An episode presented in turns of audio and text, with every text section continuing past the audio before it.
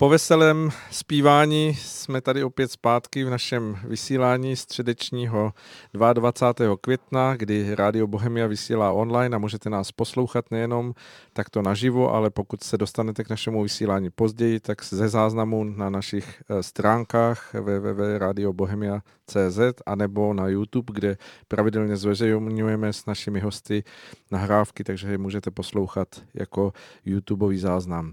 A já tady vítám před sebou druhého hosta dnešního večera, který je pro mnohé z našich posluchačů známý a není to ale známost, která se oposlouchá, ale je to člověk, který když přijde do našeho rádia, vždycky přinese spoustu zajímavých informací, spoustu zajímavých myšlenek a my se ho nesmírně vážíme a já tady už vítám tady před sebou Jaroslava Kuchaře. Vítejte, krásný večer. Dobrý večer. Jaroslave, už jsme to tady zmiňovali s panem Kechlibarem trochu v jiných souvislostech toho jeho rozmachu mezinárodních souvislostí, ale platí i pro vás stejná otázka. Je v řádu hodin, než se spustí vlastně jakási zvláštní situace, kdy jako občané České republiky tak trochu můžeme zasáhnout do nějakého vyššího chodu celého našeho světadílu Evropy. Je to vlastně něco, co v sobě nese jakýsi paradox, protože mnoho lidí si stěžuje na to, jak se věci vyvíjí nesprávným směrem a podle všech odhadů k těm volebním místnostem dorazí poměrně málo lidí. Vy jste to asi zjišťovali a jak se na to díváte, že je taková rozporuplnost v tom? Rozporuplnost mezi... Tím, že si lidé stěžují, že vlastně prožíváme to, že mnoho lidí vnímá, že ten vývoj na té evropské půdě, to spolupráce států a jednotlivých zemí se směřuje někam, kam lidé nechtějí, ale přesto ta vůle v lidech tedy využít tu příležitost toho jít a nějakým způsobem vyjádřit. Tak na to se dá odpovědět bonmotem. To je, kdyby mě mohli volby něco změnit, tak je zakážou. Že jo? To se píše na zdech a postuje se to na Facebooku a tak. To je samozřejmě velmi jako zjednodušící odpověď. Možná by stálo za to si uvědomit několik věcí k tomu. První je, že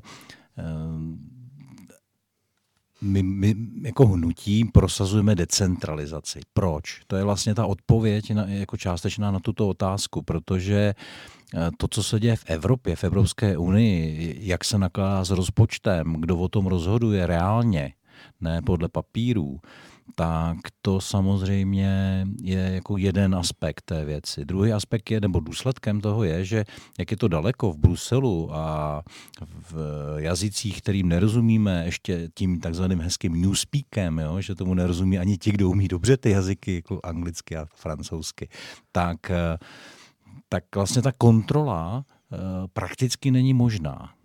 A to je vlastně ten paradox je v tom, že pokud něco chcete ovlivňovat, tak musíte věřit tomu, že to ovlivníte.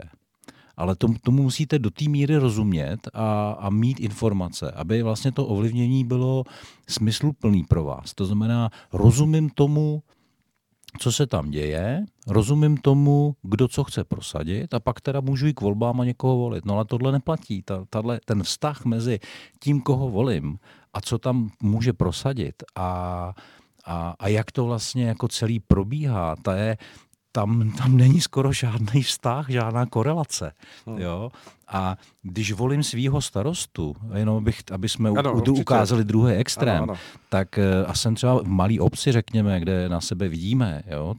Já bydlím třeba v obci, která má asi 800 obyvatel, takže na sebe vidíme a když ten starosta udělá špatný rozhodnutí, no, tak se to dá jako vidět, zkontrolovat, dohlédnout. Jo? Není to tak složitý, když člověk chce a věnuje tomu nějaký čas. No ale čím větší celek se snažíme řídit, anebo snažíme ovlivnit, tak tím je to komplexnější, složitější a je to vzdálenější. A jazyk a struktura a komplexita roste prostě geometrickou řadou. No, takže to je důvod toho, proč lidi nevolí do Evropského parlamentu, protože minimálně na úrovni podvědomí nebo nějaký intuice tuše, že vlastně ne, to jejich rozhodnutí nebude mít žádný vliv. Ztratí prostě kdesi, v jakémsi mnohosti. No, je to tak. S jakým impulzem tedy jdete vy? Tady před vámi Marian Kechliber, když jsem se ptal, za sebe řekl, že se domnívá, že Evropská unie v tom stavu, v jakém je nereformovatelná. Vy jdete s tím, že to je možné něco změnit, anebo je to jakýsi pokus vůbec o výstřel z lodi, cesta z odpovědné společnosti? Ne. Já Marianovi rozumím. Rozumím jeho skepsi, nicméně před závorku bych vytkl jeden předpoklad, který, nevím, jestli ho Marian sformuloval, protože já jsem ho neslyšel, ano. Ale ten předpoklad je, že se nic nezmění na úrovni jednotlivých a hlavně významných členských států z hlediska toho, jako co budou prosazovat jejich elity. Uh-huh. Jo? A to znamená, teď to vypadá jako nereformovatelné z toho důvodu, že prostě Merkelová s Macronem mají nějaký vliv, někteří další, Holanďané a tak. A ten výsledek vypadá jako, že se to nedá rozstřelit. Ale ve Francii, a já si teda nový číslo nevím, ale někde jsem zahlídl, že teda jako Le Pen a její strana má vlastně jako nejlepší pozici výchozí do Evropského parlamentu. Jo. V AFD v Německu ne. Jo. Je otázka, jak to dopadne teď v Rakousku, ale Salvini celé jistě. Ano.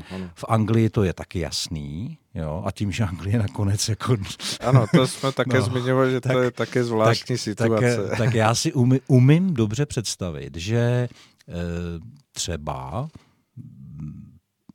za týden, až budou ty výsledky známy dřív, ale pak to budou čísla, ale pak teda samozřejmě se ještě bude jednat, takže řekněme před prázdninama, možná po prázdninách, budeme vidět, jak ty síly se tam vlastně nakonec rozložily v Evropském parlamentu a já bych dal třeba 15-20% pravděpodobnost tomu, že tam většinu získají síly, které budou mít blíž, řekněme, k Salvinimu, než k Junckerovi.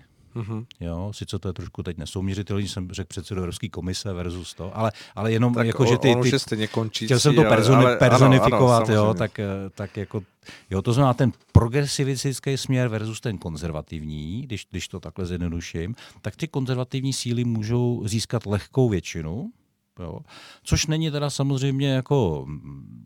Neznamená to okamžitě jakoukoliv změnu automatickou, ale je to prostě nějaká pozice, z které se dá začít jednat. Uh-huh. Jo? A tomuhle scénáři my vlastně dáváme těch, řekněme, 20-30%, asi 15-20, ale já jsem optimista, takže za sebe říkám 30. A potom samozřejmě je to hratelný. A nebude to hned, ale pokud se ukáže, kdyby jenom se zastavily dvě věci a to je ta nesmyslná gender ideologie, kterou tlačí vlastně Evropská unie a kdyby se zůstala ideologicky neutrální. Mm-hmm. Jedna věc. A kdyby došlo k nějaký dohodě, jako rozumný dohodě, funkční dohodě ohledně řešení migrační krize. Mm-hmm. Jako Schengenu. Nebo... A jako to znamená, jako správná role Frontexu nebo prostě nahrazením Frontexem něčím jiným mechanismem ochrany vnějších hranic a nějaké koordinované řešení jako situace v Evropě jako takové, jako ve státech EU, tak jako super. Jo? Jako nemůžeme opejkat slona najednou, to znamená, budou to dílčí kroky, ale může to takhle proběhnout. Takže já jsem optimista a pokud se tohle nepodaří, tak samozřejmě, co bude dál? Jo? A to si už možná, jestli máte připravu na tu další otázku, abych neříkal všechno najednou. No v pořádku, určitě k tomu dojdeme, protože máme před sebou dostatek času. A my máme překvapení, která si přijde na řadu za chvilku, ale ještě se zeptám v tom, jak jste se asi zúčastnili, protože vím, že jste měli vícero mítinků po různých místech naší země, v městech, které jsou možná krajské nebo větší, ale i menších městech. Jak vnímáte, že se v tomhle lidé vyznají? Mají v tom vůbec nějakou čitelnost toho stavu? Vy samozřejmě jako předseda hnutí, které to bere jako něco, co je víceméně osobní nebo nějakou ideou vaší spoluúčasti nebo spolupráce na tom, aby se změnily nějaké společenské poměry, tak je to jasné, ale jak se na to dívá prostě řadový občan v Rokycanech? Velmi podobně. Obecně bych řekl, že teď, když to bude znít hrozně, to bych někoho urazil, tak to řeknu jinak. Čím menší město, tím větší otevřenost diskuzi. Ano. Tím větší ochota diskutovat a já bych řekl jako nějaká přirozená moudrost. Jo. Ono se tady, ty naše elity takzvané, se tady ohánějí chytrostí a vzděláním, ale ono je to trochu jinak. Svět, příroda, vývoj, civilizace, to je tak komplexní, že zdaleka nechápeme všechny souvislosti a zdaleka nejsme schopni odhadnout další kroky. I když bude mít někdo IQ 200, tak prostě to nedá. Jo? To znamená, že intelektuálové, kteří si myslejí, že mají tu pravdu, tak vlastně je to jenom jako jejich přesvědčení. Ale jako že se já bych dal ruku do ohně, nebo spolekli se na to, že jejich odhady jsou lepší než odhady jiných třeba, tak jako to vůbec. To znamená, jako pro mě vlastně ta moudrost je jako spíš, že dám na tu moudrost kolektivního vědomí, řekněme, než na nějaký elity, který jako sice vystudovali nějaký školy, ale jak říkal Násim Taleb, intelektuál, přesto idiot, jo, dámy prominou. A to znamená, ta moudrost je pro mě víc. Mm-hmm. A hlavně, kdo nese důsledky těch rozhodnutí. Zase ty obyčejný lidi. Takže pro mě je jasný, že elity můžou, když by sloužili lidem, tak super, ale ani to se neděje, často jdou proti lidem, že jo. A pokud teda ta moudrost jako je víc, tak a nebo i ta moudrost se zmýlí kolektivní, tak dobře, ale pořád jako jsme rozhodli jako třeba národ špatně, tak za to poneseme nějaké důsledky, ale rozhodli jsme to my. Uhum. A ne, aby to rozhodl někdo, kdo si myslí, že sežral všechnu moudrost světa, ale vlastně stejně nechápe, co se děje, protože prostě to některé věci prostě nejde predikovat, nejde předvídat, tedy nejde poznat do té hloubky, aby jsme viděli, jak ty věci budou, protože teorie chaosu nakonec o tom prostě, to je vlastně dneska matematicky dokázaný, jo? Ano. Zjednodušeně trochu.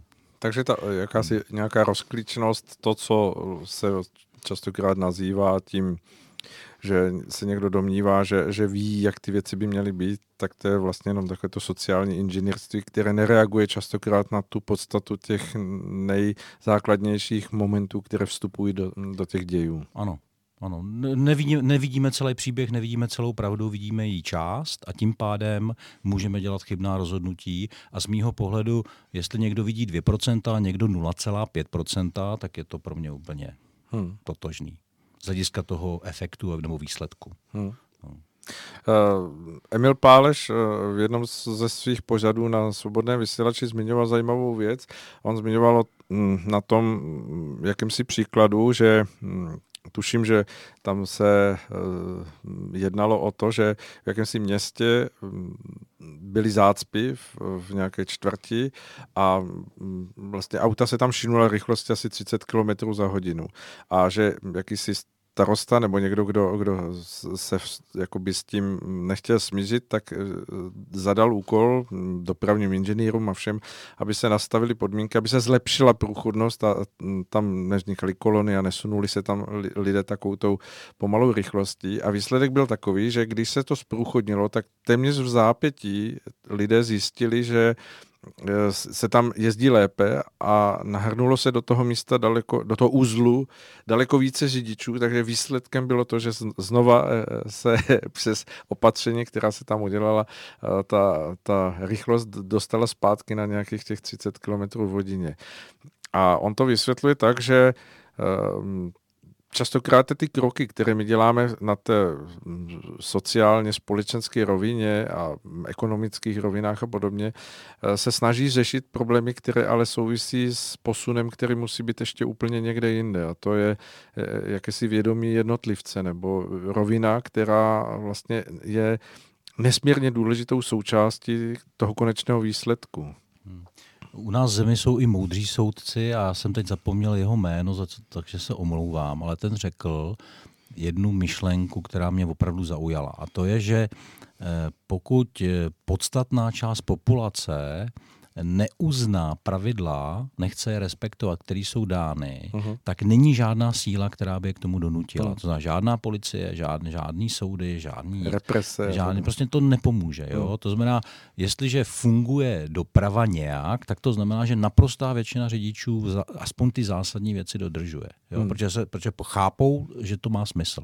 A to je musím hezký příklad. Jo, jestliže většina lidí jako si myslí, že blbost platí tomuhle státu daně, tak to taky podle toho vypadá. Jo? Takže to je prostě ten princip. Jo?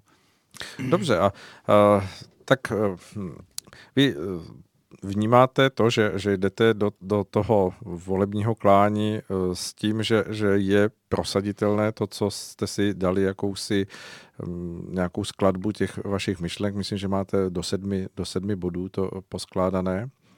A v tom nastavení, jak vstupujete, tak máte nějakou představu, že skutečně najdete společné nějaké synergie s těmi, kdo by se tam objevili jako v nějakém bloku nebo v nějaké koalici, že byste se přiblížili. Já vím, že jste zmiňovali nějaká jména, ale zkusme to ještě znova připomenout. No, já jsem řekl ty dvě priority, které si myslím, že jsou velmi důležité.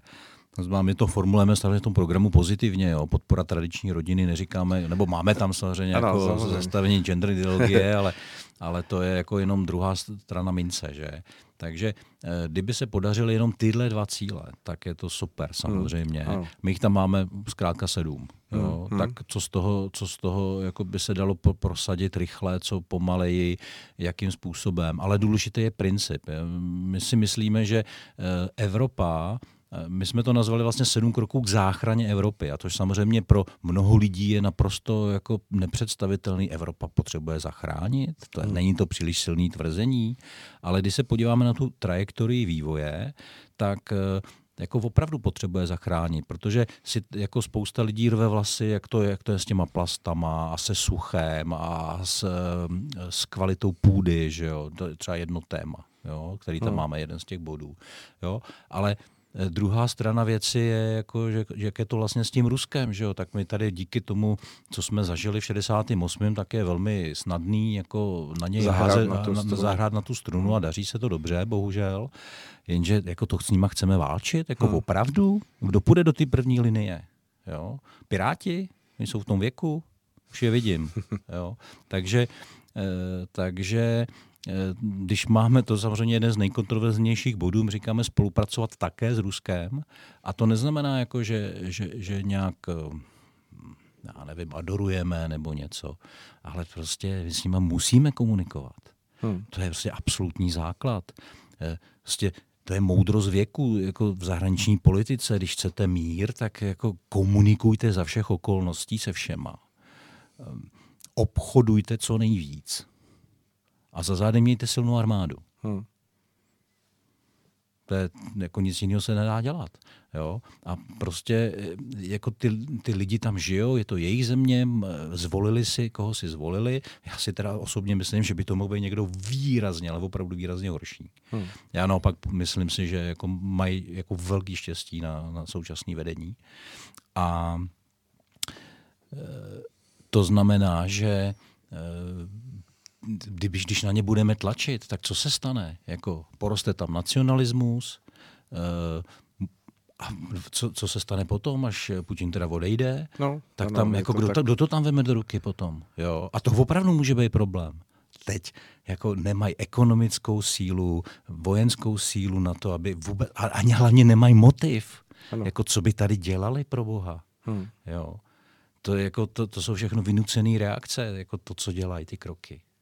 Takže Takže to je prostě jako si potřeba uvědomit, prostě, že chceme-li mír, tak jako základem míru je komunikace, jako za všech okolností. Jo? A všichni to známe z osobních životů. Když přestaneme komunikovat, tak blokujeme. A když blokujeme, no tak jak to dopadne? Říká jakýsi prostor pro to, aby se tam vlastně sformovalo to, co člověka potom překvapí jako nějaký konflikt. No.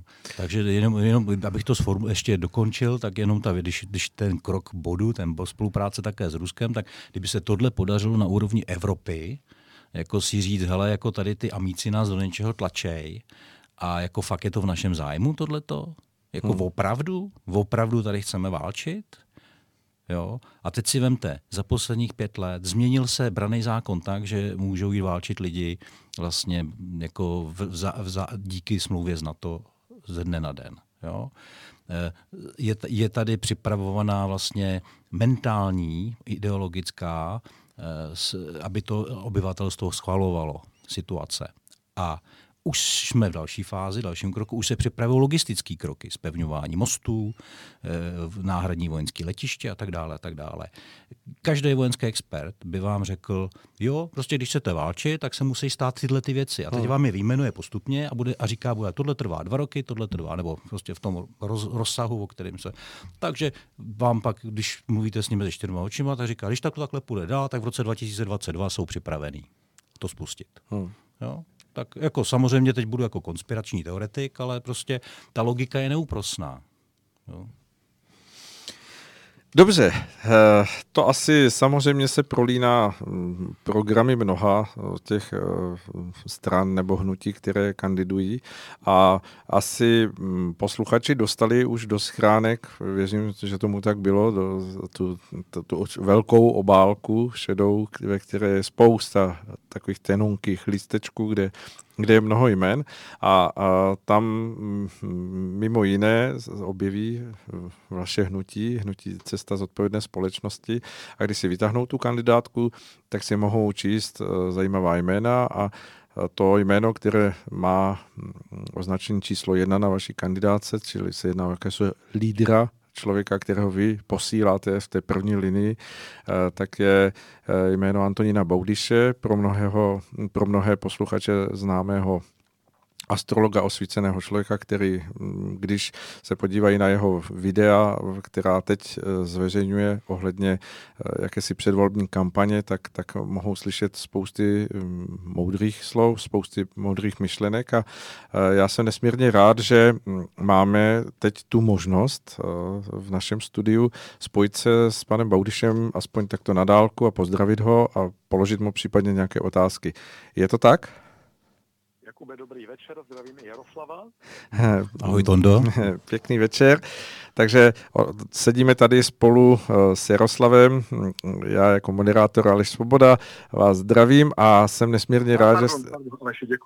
Nic se neděje, v pořádku.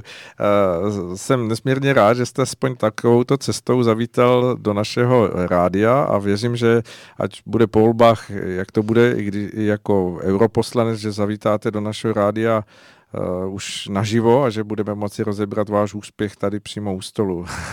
Největším potěšením, děkuji vám. Tak děkuji za slib a budeme si ho pamatovat. A já mám na vás hned otázku.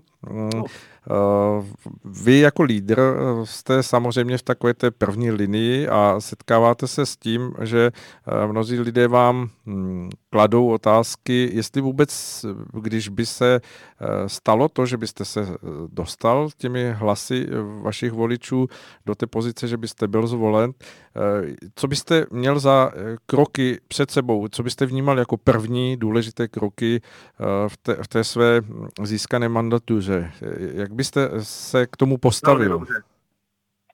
To, co pokládám za úplně nejdůležitější, je obnovit komunikaci mezi europoslanci na straně jedné a voliči obyvatelstvem na straně druhé, protože tato komunikace tady bolestivě chyběla.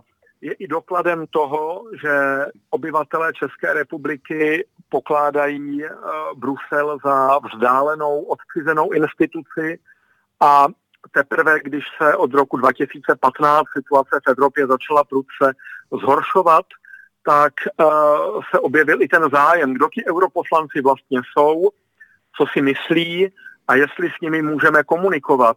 A za svoji prvořadou povinnost považuji, abych zejména prostřednictvím YouTube s českými voliči, ať už hnutí cesta jsou nakloněny či nejsou, začal komunikovat a informoval je o tom, co se v Evropském parlamentu doopravdy odehrává. To je krok první. A krok druhý je příprava na to, že v Evropě, v Evropské unii se situace pravděpodobně bude v příštích letech z mnoha hledisek zhoršovat. Buďme realisté. A je zapotřebí, aby tomu tandemu Francie a Německa začala východní Evropa tvořit určitou protiváhu. Ale to není možné bez toho, aniž bychom mezi sebou nezačali více komunikovat, více spolupracovat, protože státy Visegrádské čtyřky jsou bohužel stále ještě příliš málo.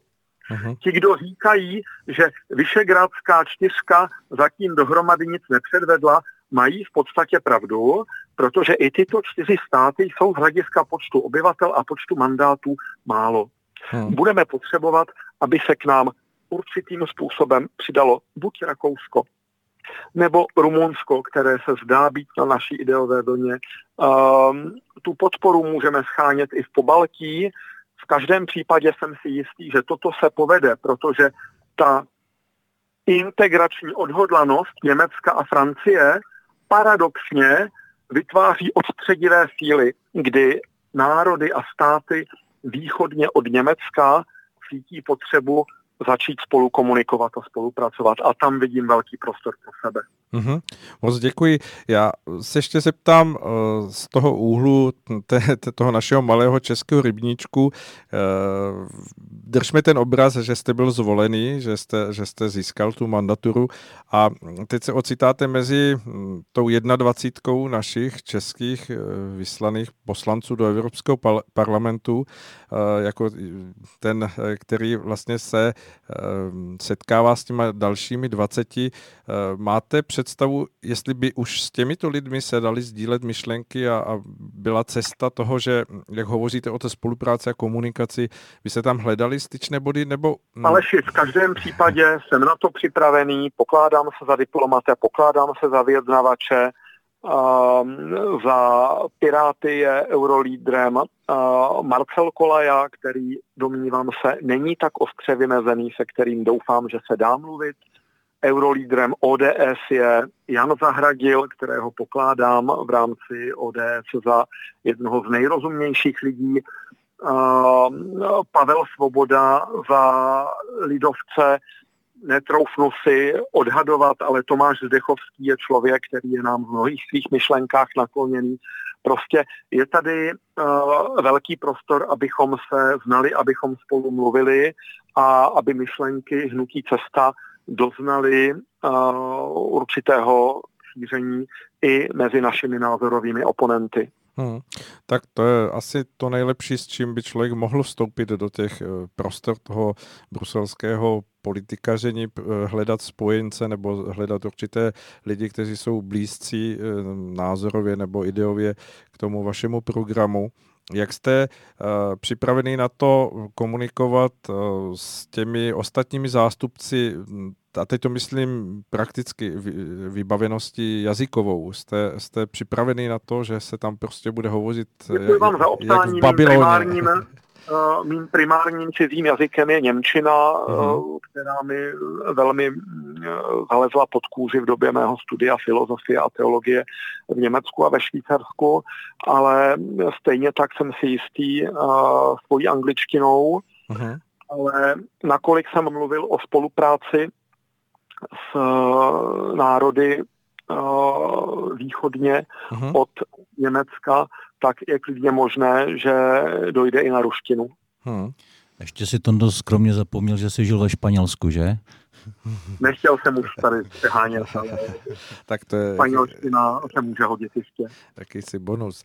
Dobře, moc děkuji a zeptám se, vím, že v jednom z těch vašich videí, které máte na YouTube, jste zmiňoval s jakýmsi povzdechem nezájem médií o vůbec, dá se říct, vás jako zástupce, lídra malého hnutí, zatím malé politické síly. Co si to odnášíte za zkušenost? Jak byste třeba z pohledu už té pozice toho europoslance v tomto pracoval, aby se vytvořil jakýsi zpětný dopad tady na Českou republiku? Myslíte si, že byste v tom mohl udělat nějaký kus práce, osvěty? Ono, v případě mého zvolení by ten můj status byl ze dne na den jiný, protože dokud jsem Tonda Baudyš, který říká zajímavé věci na YouTube, je to jedna situace velmi zajímavá, příjemná pro naše posluchače a příznivce, ale v okamžiku, kdy v Evropské parlamentu zaznívá tento hlas jakožto člověka, který tam byl delegován voliči, tak je pravděpodobné, že i média nám začnou věnovat větší pozornost. Ať už pozitivní nebo negativní, nevadí. Bude to pozornost, naučíme se komunikovat s médii. Pro nás to bylo překvapení, když na naši tiskovou zprávu z těch 70 médií veřejnoprávních, komerčních nezareagoval vůbec nikdo, ale posadilo nás to do určitého většího realismu a tím spíš jsme potom vděční, když například Rádio Bohemia se s námi povídá tak jako nyní. Děkujeme za kompliment. My jsme zase rádi za vaši vstřícnost, protože vnímáme právě v tom, co tady zmiňoval už Jaroslav, v té komunikaci, spolupráci, hledání styčných bodů, a my se velmi blížíme tím určitým náhledem na mnohé palčivé otázky dnešní společnosti s tím, co má ve svém programu Hnutí cesta, takže ta propojenost, ta určitá blízkost je tady jakýmsi ještě umocněním toho, že jsme vás rádi pozvali. A z tohoto pohledu se znovu ještě zeptám na to, jak se díváte na tu záležitost toho, že mnozí lidé i z těch jakoby směrů, které se snaží oponovat ten tradičním politickým stranám, to znamená názorově třeba na vývoj evropského směřování a podobně. A hovoří o tom, že ty malé strany a hnutí vždy v takovýchto volbách nakonec tříští síly, jestli by se nedalo hledat cesty k tomu sejít se ještě předtím, než se dávají volební kandidátky dohromady a zkusit udělat jakýsi větší jakoby klín, který by měl předpoklad jakési synergie a síly skutečně něčeho dosáhnout. Máte pravdu, tyto hlasy mají pravdu, je nám velice líto toho, že náš koaliční partner tu koalici vypověděl, nicméně optimismu nás to nezbavilo a pro příští volby, to jest krajské volby, pro příští volby parlamentní, možná už předčasné parlamentní volby, vytipováváme strany, určitě nebudeme nikoho jmenovat, ale buďte si jistí, že ta komunikace už probíhá, ať už formou osobní nebo mailovou, takže voliči se tady mají na co těšit a do těchto voleb bohužel se nám to nepodařilo zahrát lépe. Ale nevylučujete tu cestu toho, že skutečně je možné hledat v té dnešní rozjitřené době především ty hlavní spojující body a nechávat... My to vyloženě chceme, protože to naše strana proponuje. Spolupráce místo boje, to musíme dokázat v praxi. A my to víme, že v okamžiku, kdy najdeme jedno a ještě lépe dvě další politická tělesa, se kterými se sjednotíme, dejme tomu na 5 principiálních bodech, tak ta situace už bude diametrálně odlišná od té situace nynější. Tak toho si vážím, že v tom svém přístupu máte toto nastavení a samozřejmě vidím tady Jaroslav pokýval hlavou, takže věřím, že i předseda vašeho hnutí má stejnou vlastně pozici nebo postoj k této věci, protože ono se ukazuje, že skutečně s tím soustem toho velkého jakéhosi těžkého balvanu, který sedí na mnohých změnách, tak se nedá pohnout než jakousi soustředěnou silou, která asi bude od nás vyžadovat ještě mnoho věcí přehodnotit, posunout dál a jsem rád, že jste na to připravený. Ano? Děkujeme.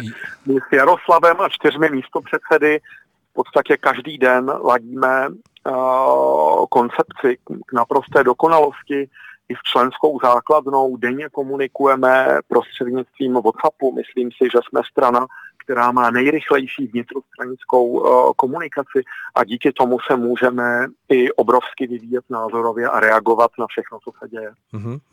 Jaroslav tady se nahýbal k mikrofonu ještě, tak... Tak už se využijeme Tondu, že ho máme na telefonu. Dobře. Já se ještě zeptám v tom vašem povzdechu ohledně těch médií. Bylo i jakési zklamání nad tím, že vlastně ta nastavenost té podpory státní nebo státu vůbec těmto volbám asi vychází tak, že skutečně toho času na to vystoupení na jakési větší veřejné fórum díky těm státním médiím nebo celostátním médiím se nedostává těm malým subjektům takřka vůbec. Absolvoval jste nějakou diskuzi nebo nějakou debatu, která je dána zákonem? Česká televize v podstatě vystupuje, jako kdyby byla politickou stranou. Český rozhlas je v tomto o něco málo měkčí, ale v té rozdělenosti společnosti, kterou ale spatřujeme i ve Spojených státech, v ostatních zemích Evropy, prostě čelíme tvrdému mediálnímu embargu, které v mém případě je zostřené tím, že jsem byl velmi hlasitým protestujícím proti oficiální vyšetřovací verzi událostí z 11. září 2001 a po mém vystoupení na ČT24 při výročí 10 let událost 11. září mne už nepozval nikdy nikdo do České televize, jsem se dostal jenom ve studiu Ostrava 2. ledna po novém roce v 6 hodin ráno. Jo, prostě. To je prime time. To embargo je naprosto vědomé, důsledné, nejedná se o žádnou náhodu. Z mého hlediska tady už je přítomná určitá forma názorové války, ve které člověku nezbývá, než si vybrat jednu nebo druhou stranu, ale těším se, až ty příkopy začneme zakopávat, až začneme zjišťovat, že spolu vlastně potřebujeme mluvit a že to rozdělení nás jako celou společnost určitým způsobem posouvá, ale více nás poškozuje.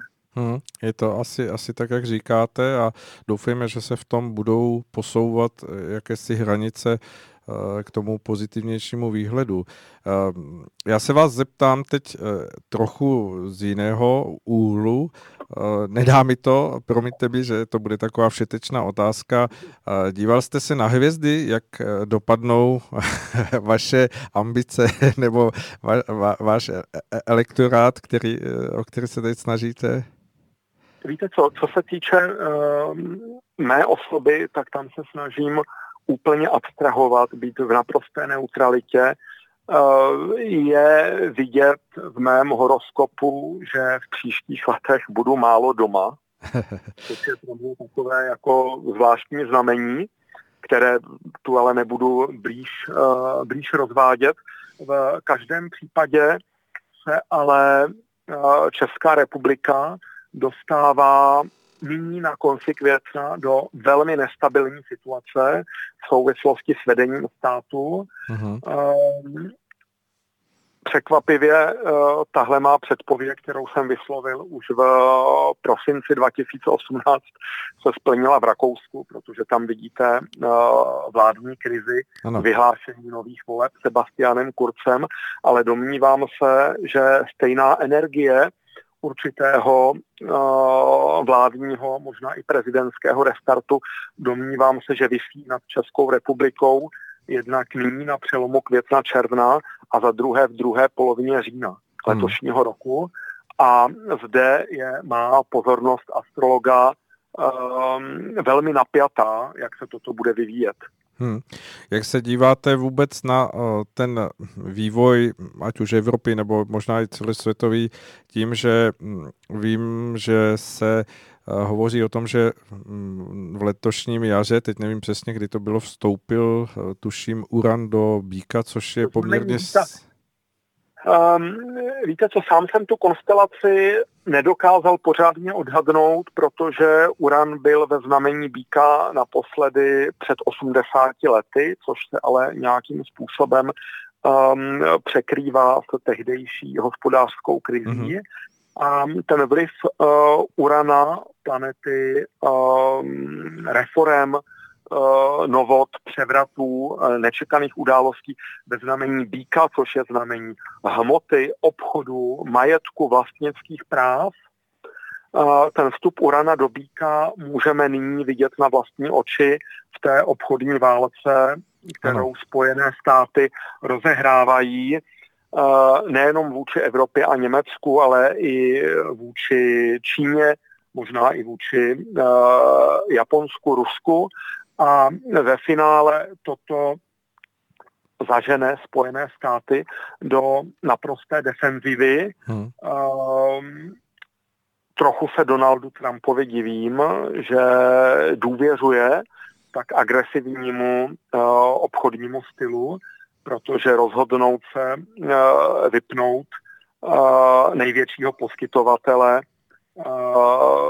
sítí 5G a druhého největšího mobilního výrobce, firmu Huawei, se sebou určitě přinese odpověď ze strany Číny, ať už se bude jednat o omezení dodávek důležitých kovů nezbytných pro americký průmysl, anebo určité zacházení s těmi obrovskými dolarovými rezervami, který je Čína největším vlastníkem na světě, společně s Japonskem, mluví se o $1 trillion. Prostě a dobře, rozehrává se tady hra, která... Bilion. Přepis angličtiny do češtiny. Promiň, ano, angličtiny bilion dolarů. Jsme pravděpodobně na prahu něčeho, co vůbec nedokážeme dohlédnout, ale tím víc budeme potřebovat spoléhat se na naší vlastní ekonomii, na vlastní politiku, na naší vlastní soudržnost českého národa. Jaroslav, se chtěl zeptat? Já teda nejsem astrolog, ale čtu Petru Nel hodně a ona když komentovala toho urana v býku, tak před těma 80 lety, tak říkala, že to bylo vlastně období, kdy se rozhodovalo o tom, jak bude probíhat budoucnost ve smyslu, a skončilo to druhou světovou válkou. Jo, takže ty 30. léta, takže ta situace se v tomto z hlediska kvality času opakuje a že máme šanci, aby jsme se chovali jinak a aby ten průběh teda byl taky jiný, jo, pozitivnější, nikoliv tak destruktivní. Ale ta kvalita toho času... analogie se zde určitě nabízí.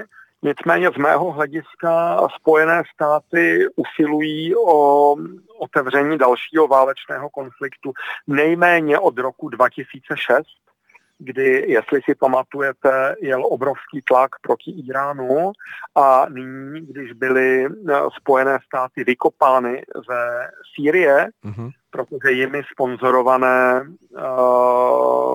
hnutí Islámského státu bylo vojensky poraženo koalicí de facto Ruska, Iránu a Číny, tak to, že ten vojensko-průmyslový komplex najednou nemá nové odbytiště, vyvolává značně nestabilní situaci, ale vážím si každého roku minulosti, kdy se nám podařilo ten válečný konflikt určitým způsobem odvracet i na úrovni mentální a energetické. Prostě ta touha lidí po spravedlivém životě v míru je, myslím, že už úplně hmatatelná a doufám, že nám bude pomáhat i do budoucna. S tím, co říkáte, se asi nedá než souhlasit všemi 10 prsty, co má člověk. Antonín, ještě se vás zeptám na jednu věc. Když proběhne teď ten víkend, který bude ten voličský, a vy se dozvíte, že jste jako lídr neuspěl, což bych vám samozřejmě nepřál, ale je to tak, že se to může stát, protože samozřejmě ta situace je taková, jaká je, a ta podpora v médiích samozřejmě se dostává úplně jiným lidem, jiným tvářím. Jak to přijmete a jak se postavíte k další práci myšlenek hnutí, ve kterém působíte? Jako předseda, tuším, nějaké krajské organizace. Děkuji vám, v podstatě se ptáte, jestli nebudu příliš zklamaný. Co, každý scénář má vždycky výhody i nevýhody, a scénář, kdy se budu moci věnovat svým dětem a astrologie, má také svá pozitiva, takže i má volební prohra má svá světlá místa. Každopádně tu důvěru, kterou mi hnutí cesta poskytlo, budu určitě hnutí vracet i tím způsobem, že se budu nadále na YouTube vyjadřovat ke všem podstatným tématům, které myslí, naší kolektivní myslí hýbou. Já si myslím, že to je asi velmi, velmi dobře zvolená cesta, ta YouTubeová videa, která jste uveřejnili teď v poslední době, a myslím si, že ta odezva se dostaví a určitě, i když se možná ty výhledy na ten volební akt, který teď je před vámi, se nesplní hned, ale věřím, že to je cesta taková, že budete mít bez pochyby stále... My jsme nesmírně trpěliví, my máme vizi na 10 let, vizi na 50 let a rozumíme tomu, že například hnutí Svoboda a přímé demokracie tady velmi pracovitě budovalo svoji pozici už od roku 2013. V minulých volbách se nedostali, dostali 3,48%. Česká pirátská strana, která je tady od roku 2009, dostala v minulých volbách 4,78%. Prostě je to běh na dlouhou trať a je třeba být v tom cílevědomém realismu, protože on nakonec přináší úspěch. Toho si vážím vašich slov, protože víceméně potvrzují to, co se tady bavíme už po několikáté, protože Jaroslav Kuchař je hostem Rádia Bohemia pravidelným, tak se o tom bavíme, že to je o trpělivosti, o prosazování maličkých krůčků těch myšlenek a do určité míry ten princip jakési sněhové koule, která se také neuhňácá hned, ale musí se od několikrát otočit nebo mnohokrát otočit, než se nabalí, tak je to cesta toho určitého pozitivního přístupu, který neinklinuje k populismu, ale skutečně pracuje s tím, že stojí na svých myšlenkách a pracuje s nimi tak, aby přesvědčil stále větší a větší počet lidí. My se snažíme zůstávat věcní, zůstávat neutrální, snažíme se nebojovat, protože toho boje tady už bylo hodně a můžeme se opírat o naší nadšenou členskou základnu. My jsme do velké míry ženská strana, ale naše hnutí je plné moudrých žen, které celou situaci chápou a energeticky pracují na tom, abychom nakonec došli tam, kam je třeba. Ještě k tomu já dodám, že my jsme se úplně na začátku, když jsme vůbec to formovali, ještě jsme ani neexistovali, tak jsme si dali takové předsevzetí, že nechceme něco jako růst na steroidech, jo?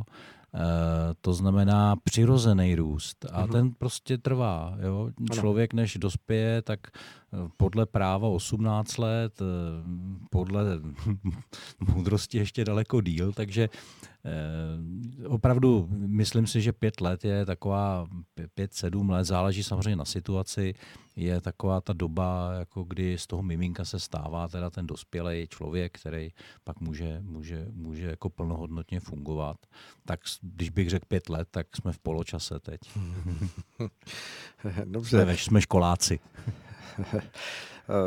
Antonín, přestože jsme malé médium, tak já si teď tady zahraji na takového moderátora České televize nebo moderátora Českého rozhlasu, kteří, když jsou takové předvolební debaty, tak říkají těm jednotlivým uchazečům o hlasy voličů: tak a teď je tady vaše 2minutovka a v těch 2 minutách zkuste shrnout to, čím byste chtěli oslovit voliče a sdělit své myšlenky tak, aby jste přesvědčili, že jste to vy, komu mají dát svůj hlas.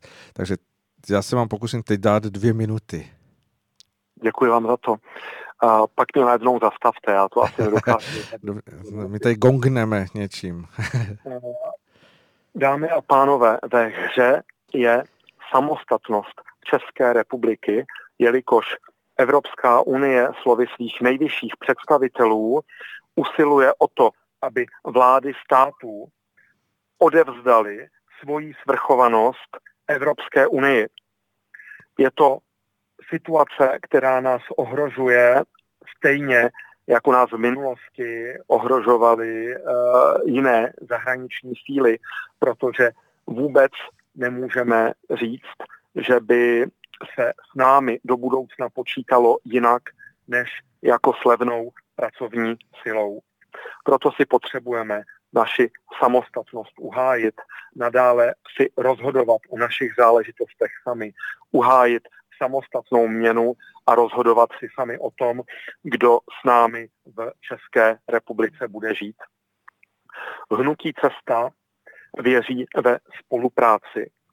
Hnutí Cesta odmítá boj. Hnutí Cesta věří v obnovení přirozeného řádu, jakožto formy uspořádání společnosti, která je zdravá a pro všechny lidi příjemná. Hnutí Cesta věří, že takzvaná decentralizace, to jest důvěra v malé celky, malé organizace, převádění rozhodovacích pravomocí ze shora dolů bude ve finále slavit úspěch, protože malé celky jsou vždycky flexibilnější než ty velké.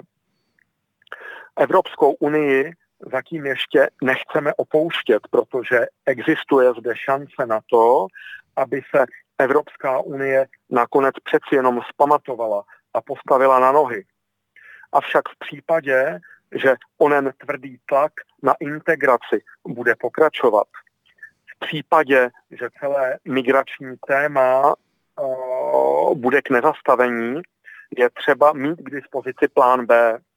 Je třeba počítat s tím, že bychom s dalšími státy ležícími východně od Německa začali chystat společné vystoupení z Evropské unie, které se realistickýma očima může klidně přiblížit někdy v době za 8, 9, 10 let. Ale do té doby by měl být připravený mnohem lepší plán, než jaký měla, respektive neměla Velká Británie při svém pokusu o vystoupení z Evropské unie. Tečka.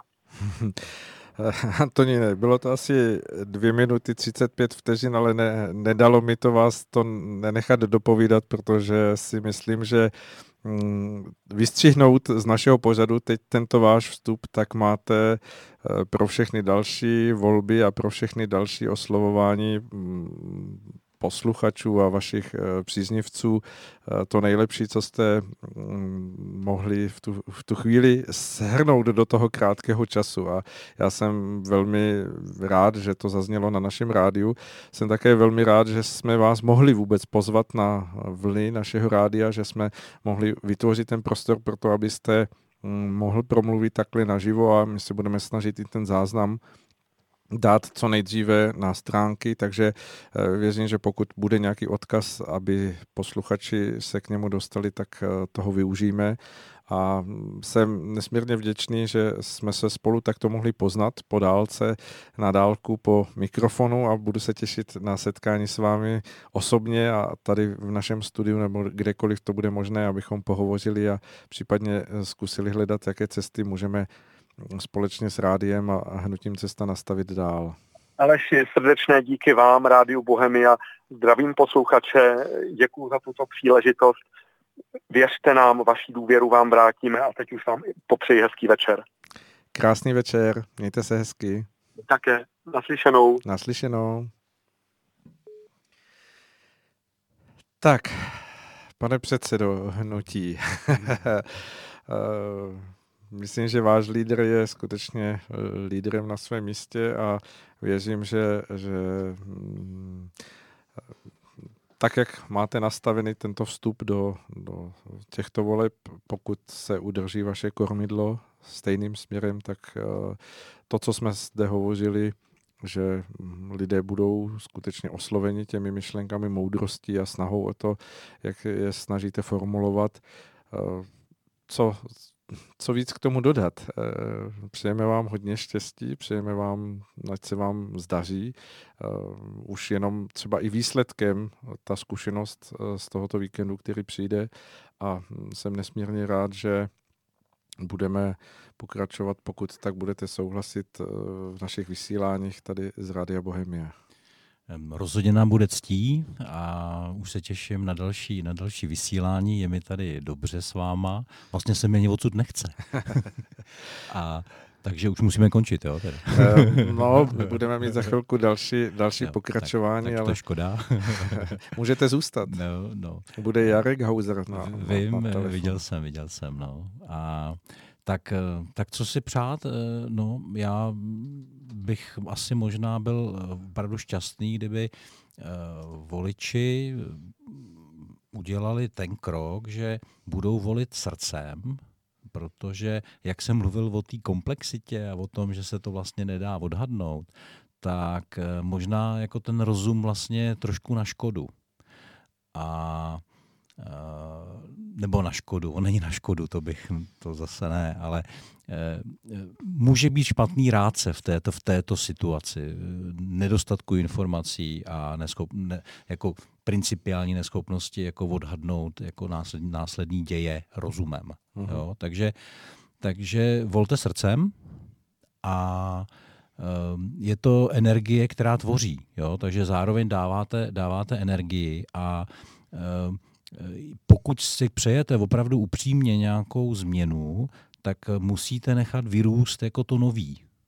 A to není možný jinak, než právě nám dát, jako, nebo jinému malému subjektu, kterému třeba jako inklinujete víc, ten hlas, aby se dostal na nějakou úroveň, kde dostane od státu nějaký peníze, může se profesionalizovat, přitáhne odborníky, který prostě rozpracují program jako v těch základních oblastech.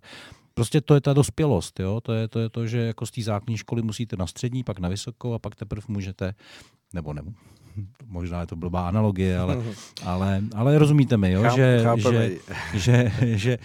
Že tohle je potřeba. Jo? Nic nevyroste ze dne na den. I strom potřebuje prostě pár let na to, aby nějak vyrostl. Stejně tak jako my a my potřebujeme teda tu energii, aby jsme měli odborníky a aby jsme měli členskou základnu, aby jsme to celý mohli řídit. Prostě je to stavba, která se nedá postavit jako za rok a je to stavba, která prostě vyžaduje to svý. No, takže pokud nám důvěřujete, tak děkujeme za váš případný hlas, ale běžte volit teda zcela určitě, jo, kohokoliv. Tak děkuji za vaše slova, za vaši pozvánku lidí k tomu víkendu, který je před námi, a samozřejmě to, aby vytáhli ten správný lísteček a zaškrtali ty správné kandidáty z vašeho pohledu. Ukazujete tady na mě 3 prsty, tak tuším, že se jedná o kandidátku číslo 3. No, jenom pro ty, kteří nevěří na náhody, tak my jsme v parlamentních volbách taky měli 3 a teď jsme ji dostali po druhý za sebou. Jo, tak. až ji dostaneme po třetí, tak už to vyhrajeme. Dobře, Jaroslave, moc děkuji, že jste zavítal do našeho pražského studia a budeme se těšit brzy po volbách na viděnou, aby jsme buď zhodnotili, případně abychom mohli zkusit vaše zkušenosti z celého tohoto komplexu vašich mítinků a setkání s občany České republiky, aby jsme z toho mohli udělat jakýsi výtah pro posluchače, jestli věci jsou nastavené dobrým směrem, anebo je potřeba ještě více zabrat, aby to bylo skutečně dobré. Děkuji. Děkuji a dobrou noc.